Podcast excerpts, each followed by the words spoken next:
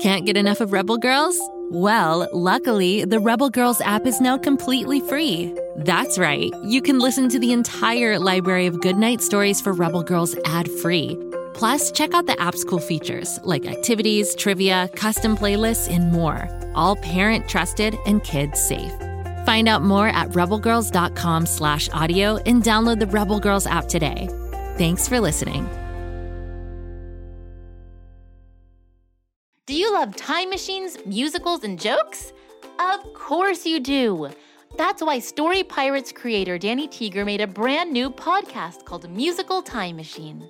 Who says you can't have a dance party while learning about diverse trailblazers, from Abraham Lincoln and Harriet Tubman to George Washington Carver and Thomas Edison? Search for Musical Time Machine on Spotify, Apple, or wherever you get your podcasts to join the fun.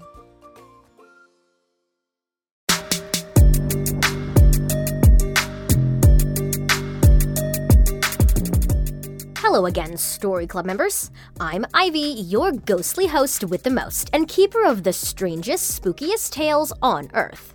Today is another Ivy's chilling tale. This bewitching account, Story Club members, might make you stay away from old dark houses on the last night of April. It's one I call Walpurgisnacht. The thunder rumbled through the sky, and Ariel Klein pedaled home a little faster.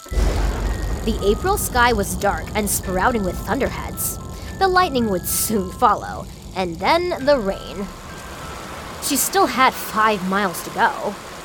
Earlier, Ariel had been at the park playing softball with her friends. The rain came down seconds later. And this wasn't just any rain, it was a cloudburst, biblical rain. It fell fast, it fell hard, and it hurt. Ariel had thought she could race home and beat the inevitable spring precipitation, but she didn't make it. Time to call her mom.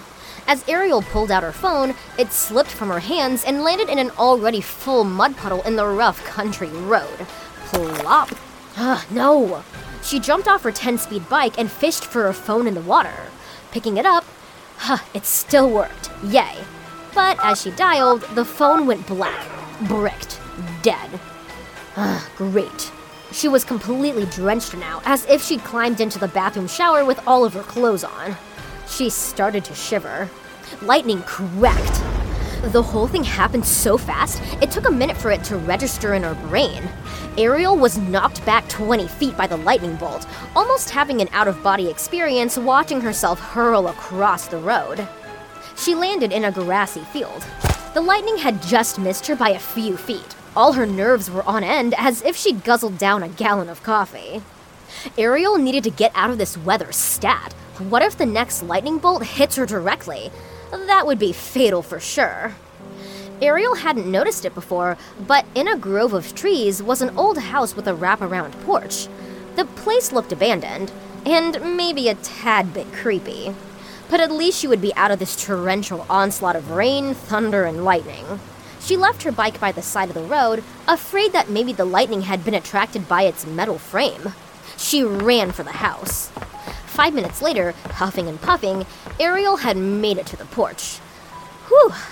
She was still pretty shaken up from the near miss with the lightning. But at least she was safe under this wooden porch. Maybe in an hour or so the storm would pass and she could finish pedaling home. But it didn't.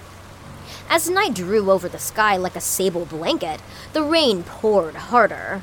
Ariel watched gullies form in front of the house from all the rain. Lightning lit up the sky, making the surrounding trees take on strange, grotesque shapes for a fraction of a second, etching their terrifying images in her brain. I wish this night would end, Ariel thought. This is the scariest night of my life. The entire time Ariel had been standing on the porch waiting for the rain to pass, she had a distinct feeling of being watched. But when she would turn around, there was only darkness beyond the dusty, broken window. Until, hours into waiting on the porch, she finally saw a light within the house. It flickered. By gosh, it was a fire. Ariel shivered from being drenched by the icy rain. She could go inside and be warm by the fire. But she didn't dare to go inside. It was too creepy. And who was inside anyway? Squatters? This place seemed abandoned. But as the rain continued to pour down, Ariel worked up her courage and rapped on the door, ready to run if somebody creepy answered. But the door fell open from the force of her knock. The place seemed old and musty inside. The fire crackled in the hearth. It was warm and welcoming. Uh, hello? Anyone home? Nothing but the stillness answered. She crept to the fire. The warmth felt amazing. She stood in front of the fire for what seemed like an hour when she heard voices. Many voices and cackles. Terrified, she hid behind a crumbling sofa. A moment later, several women entered the room. They all wore dark robes. They didn't see her. The women stood around the fire and chanted, throwing pieces of paper into it, making the fire turn different colors blue, green, orange, violet. It was mesmerizing. Of course, these were witches. Tonight was Walpurgisnacht, which was German for Witches' Night, which occurs on the last night of April. It's kind of like the first Halloween of the year before the official one on October 31st. Ariel remembered her sixth grade history teacher, Mr. Walters, talking about it. One of the witches dropped a silver medallion on the dusty wooden floor close to her. Ariel didn't dare to move or breathe. The witches kept chanting. It didn't seem like anyone took notice, so she swiped up the silver medallion, which was actually a pentagram.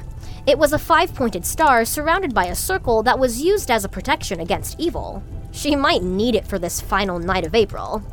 Then she was discovered by one of the witches. The coven stopped their ritual and converged on her. Not wanting to wait around, Ariel jumped up and ran out of the house. However, as she was sprinting off the porch, she tripped on a loose board and fell face first to the ground.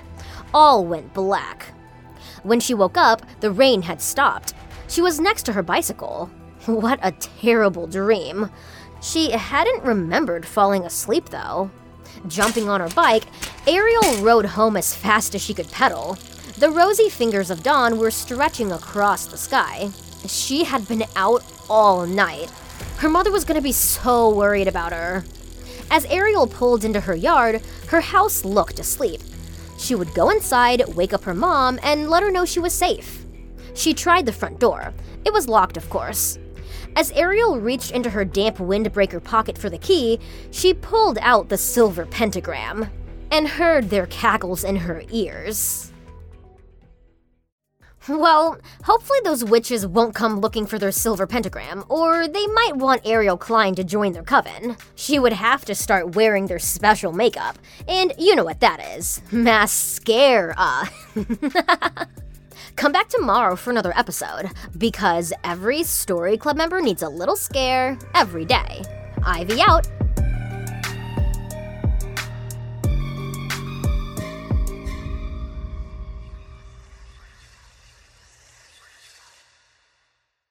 Go, kid, go.